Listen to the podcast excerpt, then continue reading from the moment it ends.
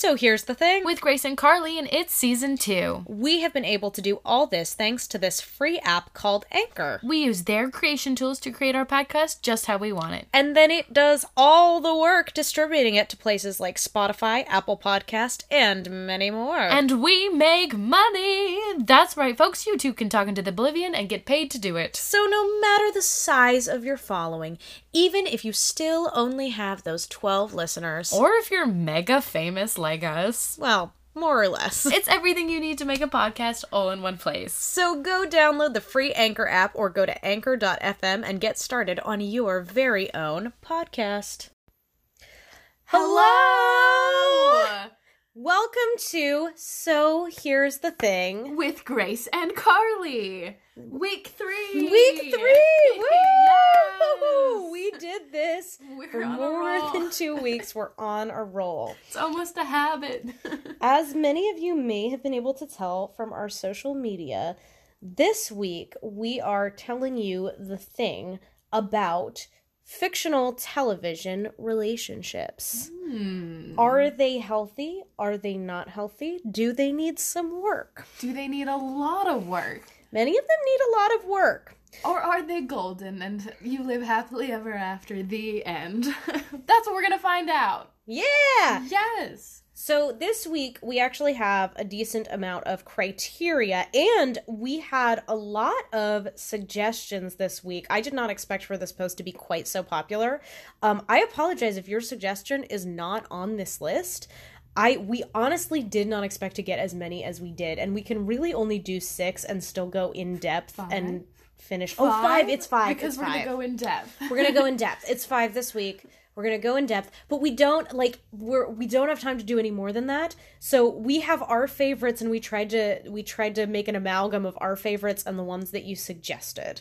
And I will say that on that note, these are the ones that Grace and I have seen, have memories of, and can talk about in depth for you. Correct. Some of them, great shows that they are, fail to be in Carly's knowledge. We so want to do Sense8 and Steven Universe, but we haven't seen Sense8 and Steven Universe. So stay tuned. Stay tuned. Next week, be the animated version. This week we are doing all live action couples. Wow. What live action are we doing, Grace? I'm glad you asked, Carly. So I'm gonna list them in order of, I think, popularity of suggestion on our post, and this is me guessing. I didn't actually count, but I'm pretty sure I'm gonna get this right. First and foremost, we have David and Patrick from Schitt's Creek. Yay! Woo! Yay, David! Yay, David! Oh, yay! Yay! Then second, I believe that would be Ben and Leslie from Parks and Recreation, which I'm going to have to be really, really not... What's not partisan? I can't find the word, but it's... Open? It's my favorite, and I'm gonna have to think very equitably. Oh, good for you, Grace. Thank you. I think probably after that is the Doctor and Rose Tyler from Doctor Who. There was a lot of Doctor Who relationships. We also had Amy and Rory. Mm-hmm. We are gonna go with the Doctor and Rose, but maybe we'll sidebar in a little bit of Amy and Rory for you guys who put that in there. Exactly. As well. We probably won't circle back later, so we'll shoehorn a little bit in now. Yeah. Then we have Chidi and Eleanor from The Good Place. Yes, Good Place. We love.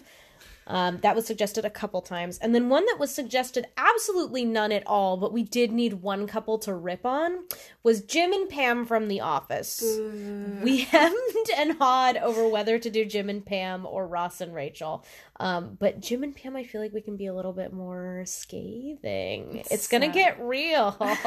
Watch out, The Office people who like The Office. So before we get started, and we'll go through these pretty quickly so we can get on to the actual conversation, yes. We have 5 points possible for these relationships, and they are predicated on these qualities. So we're going to go in order. Number 1, do they trust each other? Good question. questions. Very good question. Number two, do they communicate well in words and follow through with actions? So we may be giving a lot of half points for that one. Yes, because actions are just as important as words, and it's very important that we say these things. It's very important that you actually follow through on what you say to your partner.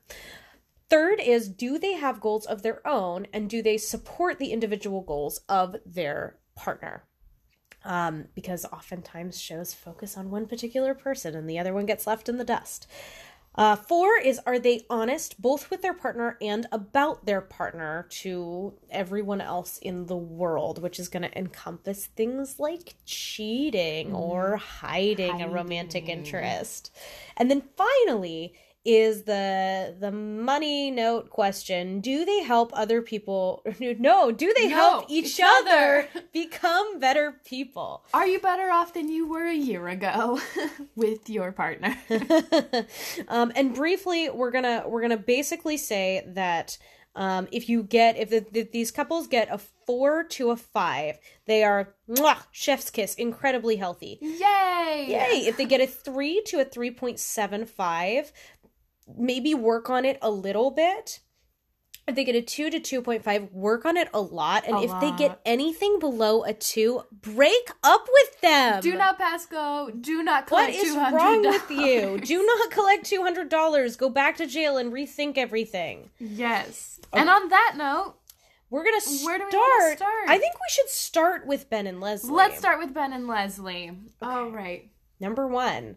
Do they trust each other? I don't think we have to talk about this much. I think they do. I think that's never questioned. The only time that's ever questioned is when they're not even together and Leslie's worried that he's going to date Shauna Malwae-Tweep, but they're not together. Because they had to break up because they... he wasn't going to date Shauna Malwae-Tweep. I think, even just like the looks to the camera, you're like... interesting choice, but I'll support it. Like, exactly. I trust you honestly, to do the thing, and all right, we'll see it through. So they get a full point for that. Yay. Do they communicate well in words and follow through with actions? And these two get another point for that. Yeah, I'm trying to think of, like... a point where they did not communicate well. Where things were not... And I think, it was when they weren't together. It was when they weren't together. Even when they fight, there's the one episode with the farmer's market. Yes. They're... communicating really well. Ben does try to... he avoids the communication, but he's also sort of in the process of setting boundaries because they work together, which is important as well, but then Leslie keeps hounding him about it. They do find a solution. They actually do wind up communicating, and it's within, like, a couple days. Like, it does not take them long to figure it out. Communication and boundaries do go well together. Mm-hmm. And Leslie respects those boundaries. They push the envelope for the comedy bit. But they do, like you said, it only takes them an episode to really figure out how to be back at work together. Yeah. And have those boundaries and be like, this is what I need to do and this is what you need to do. And even when they're in the last season, when they're talking about who should be the governor, right? Mm-hmm. Is that what it is? Yeah. They develop a system. They go through the list and they're talking about it constantly. So I would absolutely say that their communication is great and their actions... they absolutely follow through. And I can't really find anything that would... contradict that. Yeah, you're welcome to email us if you find contradictions. Email us what like a dinosaur. I believe we have, but just know that if you email us, we will call you out by name in the next podcast and we'll call you a T-Rex. Do they have goals of their own and do they support the individual goals of their partners? I want to give them extra credit for this. I'm not going to, but so much they all have their own goals. Like, Leslie runs for things, Ben runs for things. She becomes governor and he becomes senator, and they support each other perfectly throughout all of it. The whole thing, he's like, should I not? And she's like, I don't know, do what you want. They always God, you should do it. Exactly. They always have a little moment of like, oh no, but I just want nothing to change because I love you and I love this moment. And then moments later, they're like, but I want you to be happy and I want you to follow your dreams. So go follow your dreams. Congress run. She's like, I don't want you to go, but I want you to go because I know that that's your dream. Like, that's what that question is. He knows that she needs to break up with him for her city council race before she does. We love them so much. If there was anything that would be like, what is this question in real life? I would just be like, it's Ben and Leslie. That's what that question is. That's exactly, they are the embodiment of the positive answer to that question. Are they honest with both their partner and about their partner? This one is the only one that they're going to get a little knock on. Yeah. And it's not even fair because it's a TV show. There has to be drama, but they do lie about their relationship, and they do pay someone off to lie about their relationship at the very beginning. Yes, they do. I'm only going to dock them a half point. I think for that's fair because they do. It's their choice to come forward with it. It's not that they get outed. No. They choose to come forward about it. Because they value the relationship more than whatever the consequences are, and they accept the punishment for the consequences completely. Like, man, that is the absolute definition of, like, grace in a hard situation. It's incredible. So we'll dock them a half point because they did start their relationship secretively, which makes it so much hotter. But it's not super not healthy. And that's what we're discussing. We're not talking about how hot they are. But they are hot. If we were talking about how hot relationships were, we would be talking about Nick and Jess's first kiss on New Girl, but we're not talking about that today. Not today. The later podcast, perhaps. Final question is, do they help each other become better people? So there was debate while coming up with this question, just to be totally honest with our viewers. We did talk about this one a bit, and we'll talk about it again here with you, because we love Ben and Leslie, and they're almost pretty much a perfect couple, but they are, like, perfect as individuals before they get together.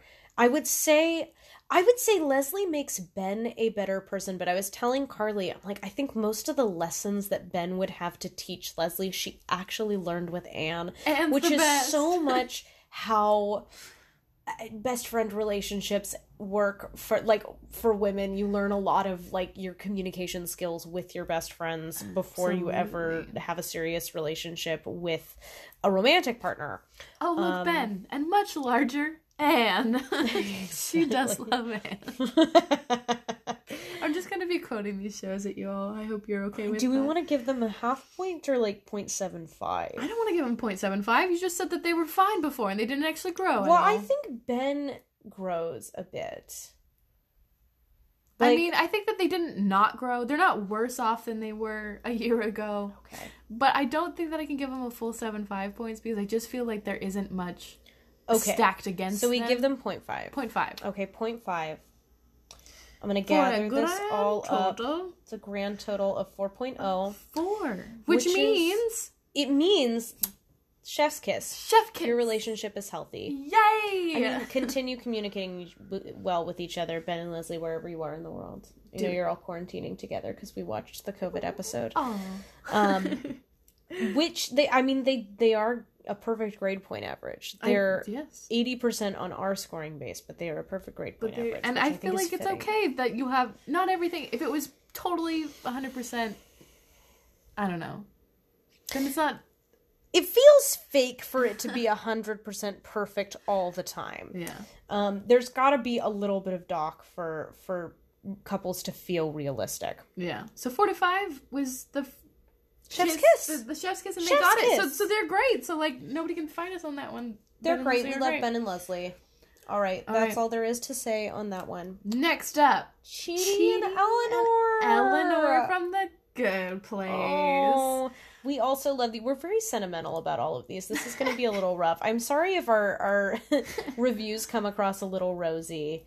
We're going to get really nasty by the end, actually, in the order I'm seeing these in now. Chidi and Eleanor. Oh. First question. Do they trust each other? Trust. Yes. Yeah. I mean, you can't argue with that one. She literally is like, I don't belong here. After meeting him for, less than a day. Yeah. And she's like, here's my biggest secret ever, and then if you tell it, then, like, I am eternally doomed. She opens right up to him, and even if you say that is, because she's in a desperate situation, which you could maybe make an argument for, that still would not cover the, what is it, at the end of the third season or the fourth season where Chidi has to go and basically get his memory wiped. Yeah. And she not only trusts that, like, because he's going to get his memory wiped, not only trusts that, like, he's going to remain true to her because it's so much bigger than that in that moment. She trusts that they will find each other again. And at that point, they already know his ex is there. Yeah. So that's, like, the biggest threat is, like, it's already there. And they're like, no, I trust that you're going to be there. And he trusts her. He's crazy and he's stressed all the time. But at the end of the day... He does trust Eleanor. He does trust Eleanor. And he's like, we will do it. We'll get it. We'll be there together. I love them so much. Okay, next question. Do they communicate well in words and follow through with actions? Sometimes not. And this is where they're going to get a little bit more credit later on, I think, because I think it's harder for them to communicate because they are so different. And Eleanor especially has a lot of walls up and has trouble, especially early on, expressing her feelings. And Chidi does too. There's that whole episode where they're like fake, they're like fighting, and those other demons are there, and they're like, "What are marriage counselors?" And they're like, "What's wrong?" And she's like, "Yeah, man, tell them what's wrong." And it's like nothing that they had already talked about. And they do eventually talk about their problems, and so that's why I'm not going to give them a 0 point because they do eventually talk about it. Right. But sometimes you have to pull some teeth in order to get to the problem. Yeah, you do. You do have to pull some teeth. So we'll dock them a half a point for that one.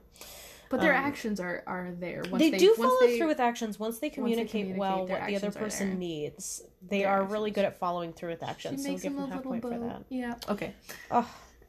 Do they have their own goals?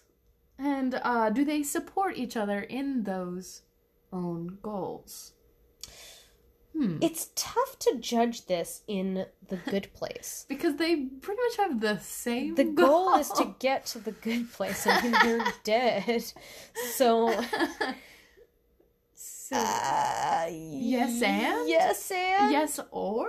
I don't know. Maybe. I feel we're docking points for this because it's not their fault, but like maybe a 75? 75? I think we give them a 75 because they don't really have unique individual goals, but that's part of the construct of the show. And I feel like, and the reason I'm docking it is because we don't have actual proof that they support each other's goals in life.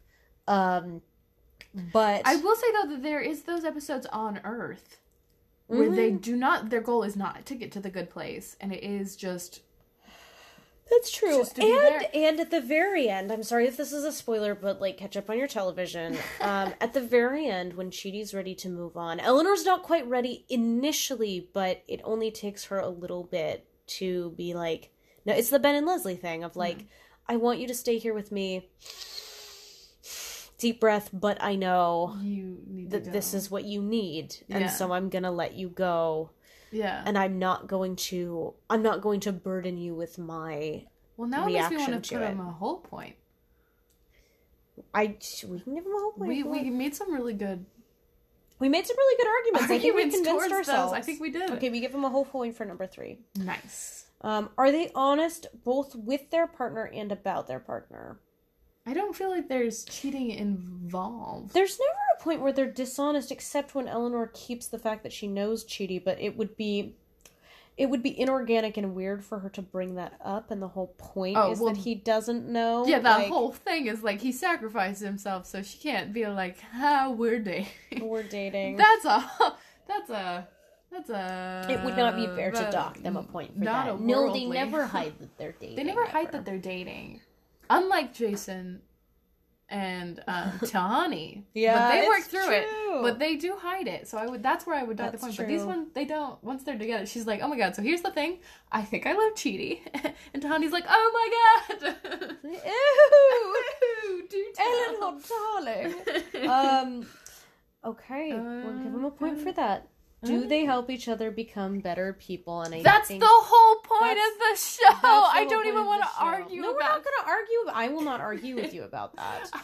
I'm a little shook that they scored higher than Ben and Leslie, but... They grew. They did grow. The whole purpose of the show was that last question, which is where Ben and Leslie That's the thing lost. Is that we love Ben and Leslie, but they didn't actually... grow that much, and it's not their fault. They were just so good to begin with. They were perfect individuals. But you're right, the growth arc I think gives them a little bit of an edge. I think that just makes that you're so healthy because you had obstacles to overcome and you did it yeah. together. It's true. And that's just that's the epitome of health. I mean, not really. There's a lot of other things. Communication is big. Yeah. But like that's so big, is if you can get through those things together, then like you're gonna be together forever, which they were. They were. Spoiler alert again. Too late for that now that we've finished the. But if you haven't seen The Good Place, and if you haven't seen all the rest of these shows, feel free to skip through. No, just watch them. Just pause it, watch the show, and come back. And then come back and watch the rest of the podcast. Where have you been? They're all on Netflix. Are they? Parks and Rec isn't, but it was, and now it's on Peacock. Peacock's free. You can watch Parks and Rec. It's fine. Okay. David and Patrick from Schitt's Creek. Yay, David! There you go. Yay, David. Gross, David. Do they trust each other? They definitely learn to. They do learn to trust each other. This is where maybe we dock, like, just 0.25. Because, like, they don't start totally 100% trusting each other. There's definitely some... I wouldn't say... lies, but omissions of truth. There's that whole bit where he's like, I wasn't gay. Patrick's fiance threw him through a loop a little bit, and David just has trust issues to begin with. Yeah. So we maybe give them 0.75 points because they do really work on that. They do. It's like a lot of the main thing that they do work on is, how do I trust you? Right. Yeah. But they get there, and by the end, it's beautiful and amazing, and I love it. Exactly. So 75 for David and Patrick. Do they communicate well in words and follow through with actions? I actually think these two get a full point for this, even though David has a lot of communication issues. I think they learn really remarkably quickly, considering sort of how unique David is as a person. They find their own way. How to have their own language that somehow works. Yeah. I could never be in a relationship the way that they're in a relationship. Like, David is more as a human than I could probably... Not more as a human. How do I phrase this? Their language is so intricate and unique to them, and I don't know if I have the power to, like, build that in a romantic relationship myself. I think you do, Grace. I don't think it'll look like theirs at all. Sure. I think yours would be I think anybody who's in a relationship as long and as well as David and Patrick do come up with their own language. I think even friends do. Yeah, where it's fair. Like, nobody knows what we're talking about. Exactly.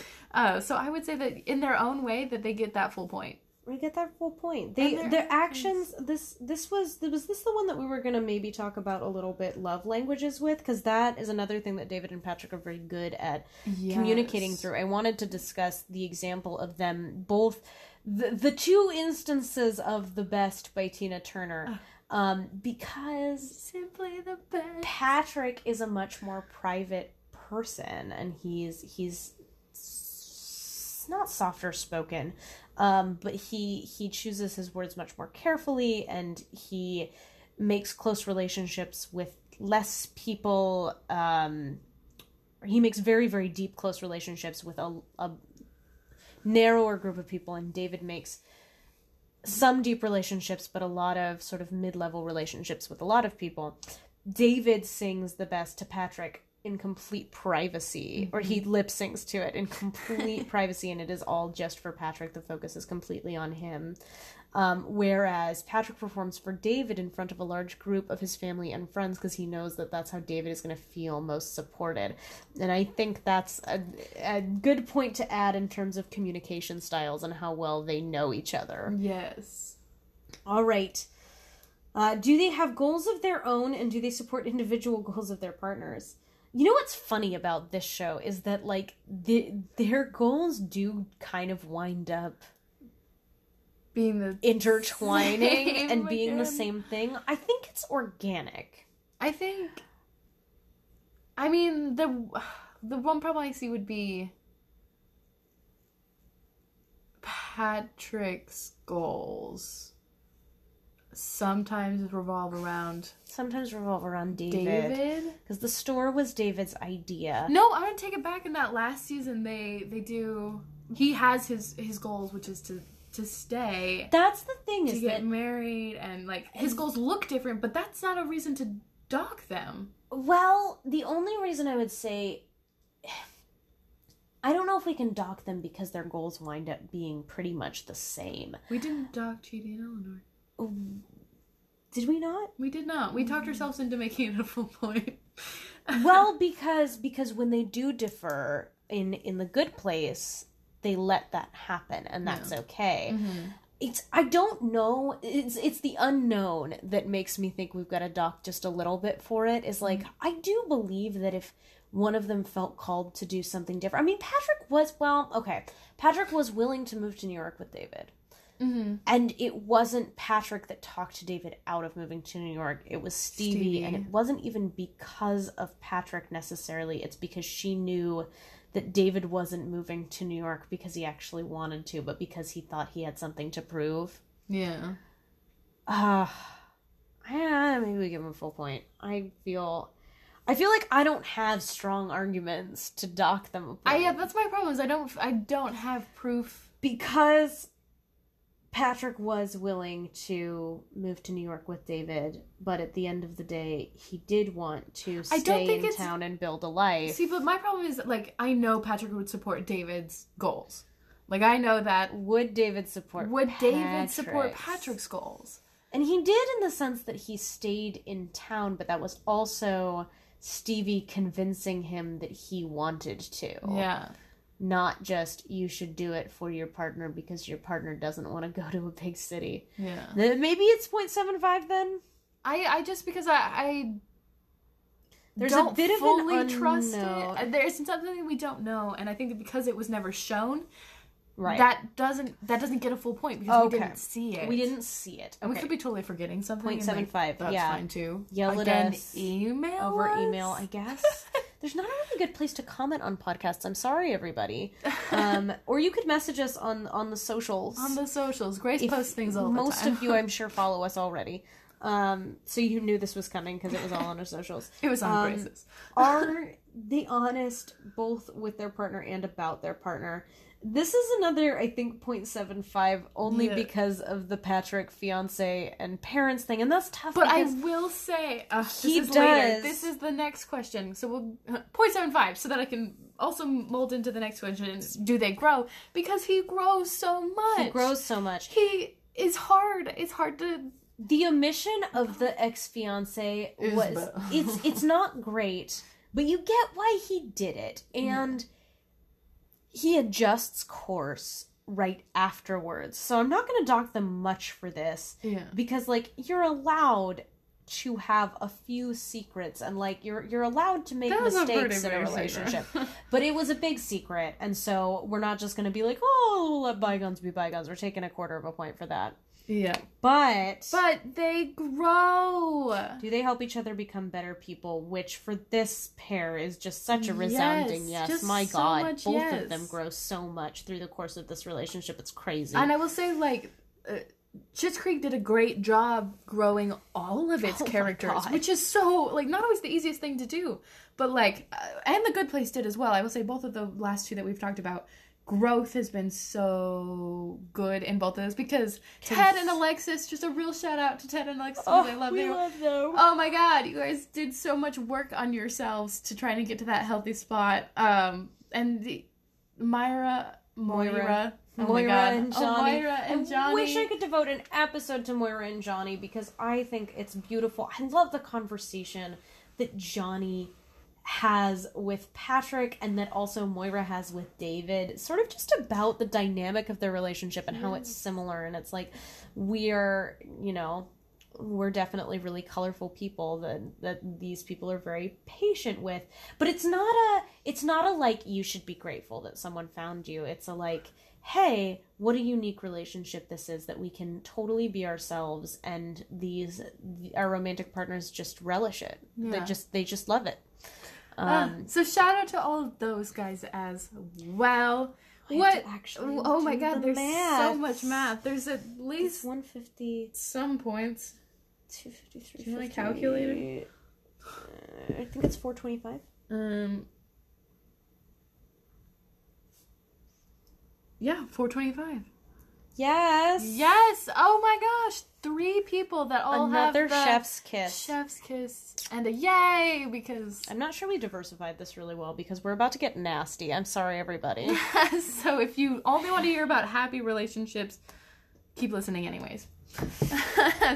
But be forewarned. But be forewarned that it's gonna get mean. Next one is Jim and Pam. Boo. Oof. Y'all. Oof. You know how we all thought this was like the epitome of the perfect relationship in the early 2000s, and then so many better examples came along, and we were like, oh, that actually wasn't that great. I'm glad that other examples came along. I'm glad that this wasn't a now thing, and the other ones were an old thing, and we've gotten worse. I mean, I'm not saying that this is standard for all TV everywhere. But at least in our group. Better, I think. Yeah. I think that, like, we just had 3 shows, and 2 of them recently ended in the past 2 years. When did The Good Place end? I think only about a year ago. Yeah, so 2 of the ones we did just ended a year ago, so they're absolutely recent. Yeah. So.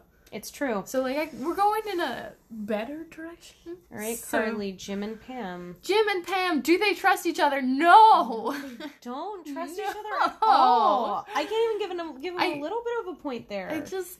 No, you guys have so many secrets and so many just, like, I don't want to talk to you about anything attitude.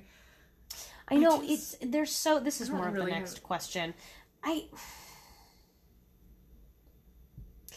They don't trust each other in, like, emotional ways. There's some ways in which, like, you know, Pam can trust Jim to have, like, a stable income and, like, support the family. I trust that you're always going to be kind of weirdly funny and mean. Right. Like, they're consistent as people, but, like... But do I trust you with, like, my inner qualms? No. And Pam at the very end... had that almost affair, and I'm not sure Jim even really ever knew about that, but, like... With the sound guy? With the sound guy, which was so weird, by the way. Weird. What the hell was that, NBC? What the hell? Weird. No, boo. Don't make the sound crew characters. They didn't want to be on screen anyway. All right, so they lose that one. Off to the next one, which they're going to lose as well. Do they communicate with their words and follow through with their actions? Again, no. In the same reason. I almost want to give them a 0.25 for the first one, because there are some sort of basic necessity ways that they trust each other, but they don't get anything for the second one. They're terrible at communicating with each other. Which is how it gets... It starts with bad communication. They can't really even, like, tell each other that they like each other. Pam is engaged, and Jim just, like, has a crush on her and is trying to, like, win her, but can't tell her that he has feelings for her. But, like, is still gonna do everything he possibly can to be like, what if I got you away from your fiancé? What if you broke up with your fiancé? Which, to be fair, her fiancé sucks, but it's hard to make a really strong case for how much Jim is superior, except for that, like, he doesn't drink as much. Which is flimsy. Yipty doodly doo. There's a lot of, especially in the later seasons, there's a lot of, like, and this is what's so concerning about The Office, I think, is that there's so much communicating to the camera about the relationship, but then that communication doesn't follow through in the relationship. You don't see them talk to each other about it. Like, Parks and Rec, the interview part is so much lighter and less...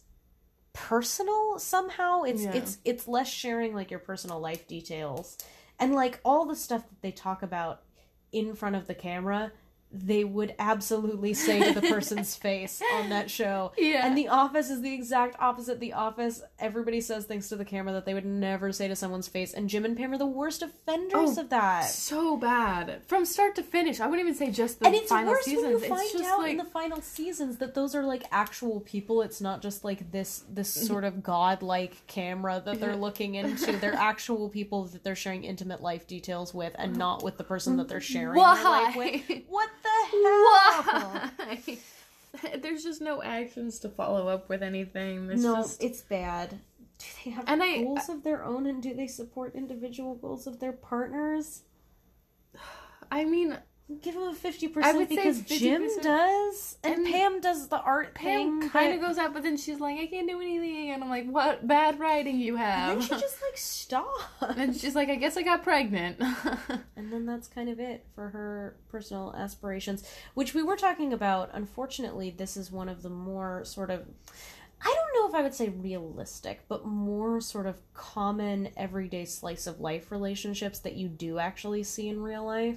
Like, I do know people in relationships like this one, and it's unfortunate. And part of The Office was, you know, portraying relationships as they are, and that's what makes the show so uncomfortable. So, to be fair, in some sense, this show, The Office isn't meant to be aspirational at all, and we should say that that it doesn't sound like we're just ripping on The Office. But I will also say that, like, a lot of people did get weirdly into, like, oh, I want to find the gym to my Pam, though, in the early 2000s. And this was, like, lifted up as, like, oh, it's a wonderful slice of life, but, like, really cute. What a cute relationship. And while it is realistic, it's not healthy. It's not very cute. No. And I like, it's okay to write your character. I'm just going to throw this out. This is a more general term, and we're going to take a slight breather to talk about all relationships and all TVs. It's okay to write people together. Like, you don't have to keep trying to break them up for useless reasons. They're just, don't do it. Don't do it. Brooklyn Nine-Nine, we're not talking about that today, but they did a really good job with Jake and Amy, where, like, when they put them together, they were just together. They were together, and they didn't do any super dramatic, like, oh, are we gonna break up? Yeah. Ben and Leslie break up, but they break up for a pretty good reason, where it's not, like, a really justifiable reason, even though they do follow that trope. And then when they get back together, they're solid forever. And Chidi and Eleanor break up and get back together, but that's because their memory keeps getting wiped. Right. So again, I guess I can justify that one as well. But Pam and Jim they do a kind of wishy-washy thing for so long, and it's just so obnoxious. Yep. So just be together or don't. So that's my sidebar. Make a decision. For just, like, stop being terrible writers, everyone. Are they honest both with their partner and about their partner? No. No. I don't even... No points. 0 points. 0 points for that. They're not honest about anything. They're not honest about their feelings. Pam almost for each cheats other. On him. Pam was drunk. Jim... Also, they can't be honest about being pregnant at their wedding because of Pam's grandma, which is so flimsy. It's like, you know what? At that point, when you're that much of, like, adults and everyone else in the family knows, oh my God, just tell your grandma that you're pregnant and let her deal with it. If she doesn't want to come to the wedding, fine. She's your grandma, not your mother. Like, Pam wasn't raised by her grandma. Tell your grandma... You're pregnant, kids. Tell your grandma you're pregnant. Here's the thing. And also, with Grace and Carl, they're in their mid-20s and not of any kind of religious affiliation. It's, like, childish to think that anyone... It's childish to end, I think, a sense of, like, not fully trusting the relationship and your partner as your life partner to be like, I have to be so secretive about having sex in my mid-20s, even though I have no religious affiliation... And don't feel very strongly about having sex before marriage. What, why? Why do you have to be so secretive about it? Yeah. So you lose. 0 for that question. Do they help each other become better people? I think they're worse people. I don't know, because, like, I do think probably Jim is a little bit better for being with Pam. And I don't know if Pam is worse than when she started. I just feel like Pam could have been better if she wasn't with Jim. Yeah. Does that make sense? Like, yeah. I don't think she's worse for being with Jim, but I think she could have done better. She got stuck. She got stuck in that whole office. Just go back to art school. Go and stay in art school. So I'm going to give him 0.25 for that one. Okay. Because Jim does get to be, I think, a better person. But it's more like a sucking the life out of Pam situation than, like, a symbiotic relationship. It's very parasitic. Oh, no. Emotionally parasitic. Alrighty. So that's a 1 point. End it. Do not pass go. Do not collect $200. Do not pass go. Break up, guys. Break up in, like, the 3rd season. Go find yourselves love interests that actually care about you. in a really meaningful way and want to get to know you and support your artistic dreams, Pam. Literally, like, run away. And, like, listen to you and all those good things. Have conversations with them and not the camera people. Maybe she should have ended up with the mic guy. Maybe she should have. I don't know. We didn't get to know him that well. I feel like it's not fair to judge him because we barely got to know him. He was just a device to, like, almost break them up at the end to cause some drama. Because we can't write people together. Literally. Ugh. Okay, so we're ending on, like, a slightly less mean note than I thought. I'm glad we're not ending with Jim and Pam. Because what a bummer. This is going to be rocky, but it's... The Doctor and Rose Tyler is going to be an interesting one because I think Carly and I both really like the series, mm-hmm. and individually we like the characters. And even watching this show, I was definitely like, "Oh, I want them to be together! Like, how good!" They're in love with each other, and like you get it, but some of the how we get there and while we're there, I don't know if I could call it healthy. It's not super healthy. The Doctor is not super healthy in general. We're gonna talk about that a little bit. I don't know where it goes, but like we're gonna talk about it. Do they trust each other? I think they actually do, and that's the problem. Rose trusts the Doctor too damn much for how much he puts her life in danger. Like, she should not trust him as much as she does. But I can't dock them points because they do trust each other implicitly. They just shouldn't. Yes, they do. Yes, they do. But he's like, here, have some danger. And she's like, anything. You're going to almost die. And she's going to be like, I'm so in love with you. And like, is that Stockholm Syndrome? It feels like a strain of Stockholm Syndrome. Do they communicate well in words and follow through with actions? Does the Doctor communicate with anyone? Not really. The Doctor... This is part of the problem, is that, like, the Doctor... And part of this is because he actually is. He's a 900-year-old being who's seen almost all of the universe. And so, like, he is smarter and above almost everybody that he interacts with on the show, but in terms of having a except for Donna, but he can't be in a romantic relationship with Donna because that's too threatening to him because Donna doesn't care about him being a 900-year-old alien. Donna's, she's like, all right, fuck. So the problem is they're not communicating on, like, the same playing field. The Doctor doesn't have the same level of respect for Rose that Rose has for the Doctor. And that doesn't mean he doesn't respect her. He just doesn't respect her sort of at the same level of intelligence. And I don't know that, like, he should or he should be obligated to, because she is, like, that much younger than him. But it's a little bit like an Edward Bella thing where it's like, but, like, should you be dating her if you think you're so far above her intellectually? Yeah. Because you probably are, but then it calls into question why you feel the need to romantically entangle yourself with this person. Yeah, I say that, like, sometimes they communicate, because it's usually at the end of the episode when things are, like, dark and gloomy, and they're like, I'm sorry, if I had just done this, then we wouldn't be in this situation. Yes. You're like, too late now. But Rose doesn't... She doesn't call him on his bullshit like some of the other companions do. In fact, she's more acquiescent. And that's not necessarily a knock on her character, but it is a knock on their communication style in general. And I think part of what the appeal of Rose to the Doctor is that she is less questioning. And she's like, I'll follow you anywhere. Exactly. She just goes on adventures. She does what she's told. She has fun. She does... At the time I was watching it, makes sense why I was like... Absolutely, this is what I give want. Like 0.5 for communication. I think that's fair. Do they have goals of their own, and do they support the individual goals of their partner? Absolutely not. Rose gets entirely enveloped into everything the Doctor is doing. Is that her goal, though? Well, she doesn't really have any goals before she meets the Doctor. That's, yeah, I think, the flaw in her as a character, is that, like, she's a shop girl, and that's it. Yeah. And, like... Then this alien comes by and he's like, do you want to look at the universe? And she's like, yeah, sure, why not? I feel like and then, like, when she starts having goals, it's like to find the Doctor. Like, once they leave, once they're separated, then she becomes like her goal-driven thing of, like, everything that she does. It's like, I will find him again. But that's codependent. Yeah, I'm not saying that that's a good goal. I'm just saying that she finds a goal. Right. But it's not separate from the relationship. That's the thing. It's, yeah, that, and that's the thing is, like, does your partner support it? No, the doctor is gone. The doctor is gone, so 0.25. I don't know. Rose respects the doctor's goals. Maybe we give him quarter point for that. And I feel like, I don't know, it's been a little bit of time since I've seen this. It's true. It's been a realistically long while since I've watched Rose Tyler episodes.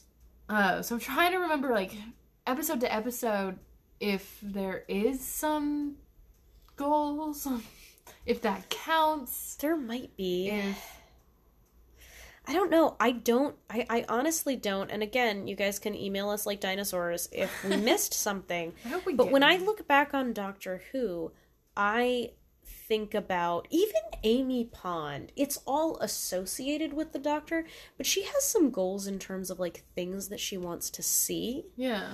That Rose doesn't really. Like, Rose is kind of happy to just go wherever. I feel and like most of the companions have a little bit more of their own. I will say, though, that, like, Rose isn't dumb. She's not dumb. And I will say that, like, that it's very important for me to throw that out here with you guys. Like, we don't think that Rose is just some airhead who goes around with the doctor for fun. No. And she does save the day a few times. She's actually incredibly clever, which is why I'm skeptical of their relationship, because I don't think the doctor appreciates her cleverness in the way that I want him to. Like, sometimes she's smarter than you, and I don't think you... Yeah. She does a lot of things on her own sometimes. Yeah. She makes friends with people that, like, on her own. She's helping her. She is extremely relational and valuable because she's so relational. Yeah. And the doctor, I don't know if he ever really has a strong appreciation for that in terms of her as, like, a team member. Like, I don't think that's why he's in love with her. And I'm like, that's why you should be in love with her, though. You're in love with her for the wrong reason. I mean, but he thinks of her more as a team member than, like, Mickey when he gets brought along. I know, he hates Mickey much. Because he's jealous. Which is not fair. We'll come to that Nothing later. Is wrong with Mickey. It's like a little racist how mean they are to Mickey. Yeah. I'm going to call it out. Do. It's a little racist how mean they are to Mickey and how quickly they dismiss Martha Jones. That's a whole other TED Talk. We'll make a podcast about it sometime. We have to rewatch the episode. We do have to rewatch Doctor Who before we do that. I'd be down for another Doctor Who rewatch. That feels like a good winter goal. Okay, so but we have to move on, though. Okay, what did we give that one? We gave that one like a 0.25. Okay, I'm fine with that. Okay. Are they honest both with their partner and about their partner? Well, wait. Okay. So when are they dishonest? Well, she's with Mickey. That's true. You're right. The whole time. She's supposed to be dating Mickey at least for the first season. At least for most. I feel like, I don't know. It's very wibbly-wobbly, timey-wimey. They never really, like, solidly end that relationship. You're right. And then he comes along and she's like, well, it's fine. I guess I want you here, but also I'm in love with the doctor. He's like an additional companion. I would liken Rose and Mickey to Amy and Rory in the way of The Taming of the Shrew versus Much Ado About Nothing, where, like, a few seasons later they actually just wrote that same storyline but better. Tell me I'm wrong. Tell me I'm wrong. I think that that's absolutely perfect. I'm kind of mad that that wasn't just the theme of our podcast. So, again, racist. They wrote it better with white people. Are they honest? I don't. I feel like we can't dock them the full point for the Mickey thing, though. No, are they honest with the world? Maybe it's 0.5 because they aren't honest with sort of external people about the nature of their relationship. But they're honest with each other for the most part. They're not lying to each other. There's a lot unspoken. There's a lot of sexual tension. We both acknowledge the sexual tension. At the very end, they do acknowledge that they're in love with each other. So, like, that's great. And, like, they don't omit things earlier on in the series from each other, but they do lie to the world about the nature of their relationship, and that there's a lot of confusion there. Mom was like, so... To be fair, Jackie Tyler's a little crazy. I love her. I think she's the best character of those early seasons. I do understand why Rose would be a bit withholding about that relationship to Jackie Tyler. I can understand that. That being said, what a queen. I love her. Yes. Okay, last question. Do they help each other become better people? I think I maybe want to give them a yes on this. The doctor, I think, actually does becomes a better person with her. And the last thing with her, yes. But as soon as she leaves, he's a jerk. He kind of reverts back. So I don't know. The doctor that is a carbon copy of the doctor who stays with Rose probably is a much better person. Oh, yeah, a much better person. I think she does teach him. Such weird, space sci-fi theory. And I do think there's elements of Rose, she deepens and sort of broadens her perspective. She gets braver. I don't know if that's necessarily the doctor specifically, or just the adventure and the experience that she's taken on. But I'm feeling magnanimous in this last question, so maybe we dock them 0.25 and give them 0.75 for this one. Why are we docking them points? Because the doctor himself is worse after she leaves. And then does the same exact thing with Martha, but there is a carbon copy of him that's still with Rose and is probably much better. Okay, so 0.75? Okay. All right. Let's add this up. This is going to be better than the last one. Okay.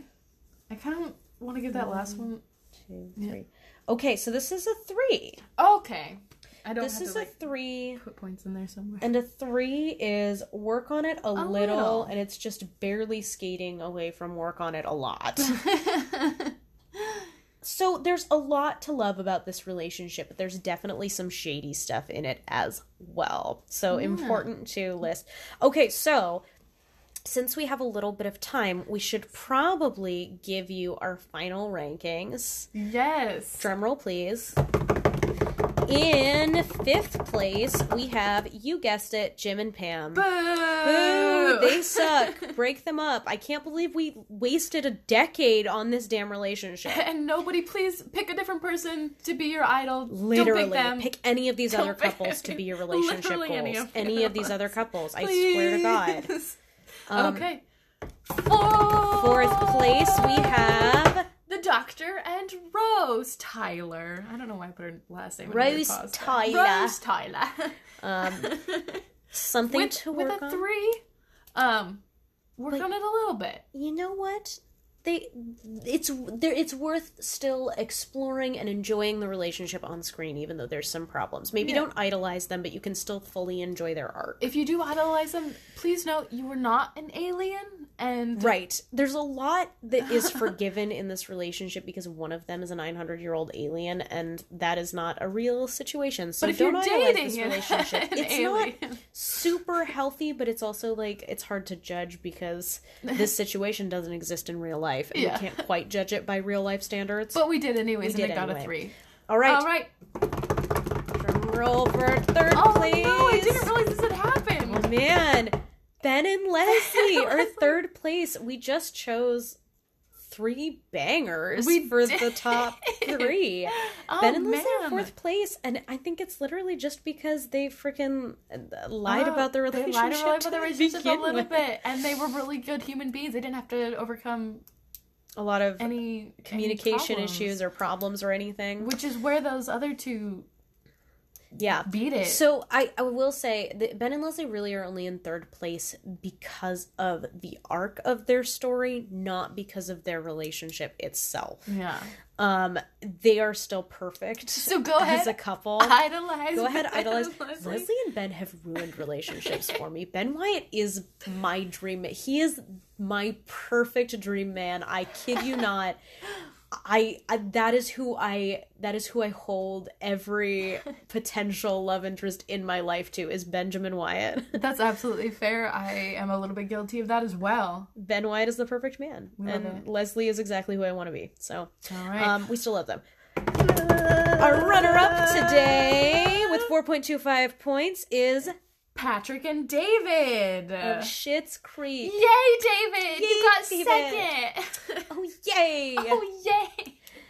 2nd place. Who they're very incredible, and there's just some trust and communication issues that they worked through, which is why they got that last point just so solidly in the bag. So what are also incredible LGBTQ plus relationship exhibited on screen. Like, it's free from homophobia, which is wonderful because we can talk about it in a podcast like this, and we don't have to take into account the element of homophobia. Mm-hmm. We just talk about it like it's a relationship, which is exactly how it should be. Which is what it is. It's what it is. Yeah. Ugh, it's the best. You guys got a 4.25, so chef's kiss. And we're ready for our great relationship. Our winner!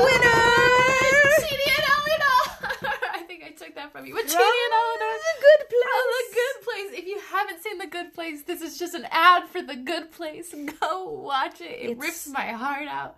I love it. It's a great TV show. It is. The actors are just incredible. So good. They work so hard on their relationship intentionally, which is just so refreshing and delightful to see.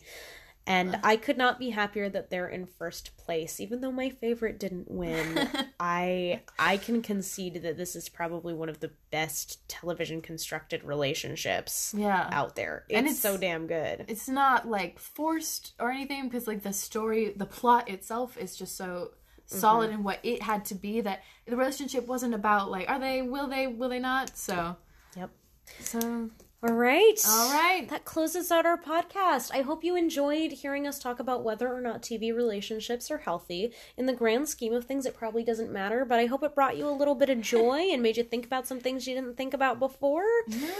And happy holidays! Happy holidays. I didn't say that at the beginning. It's true. It's Christmas. We're looking at all of our Christmas lights right now. It's very nice. We were drinking eggnog and rum while we made this podcast, and it was delightful. Yeah. But now we need to turn it off because I'm sitting by one of our windows, and we only have double pane windows, and it's very cold. We gotta do something about that.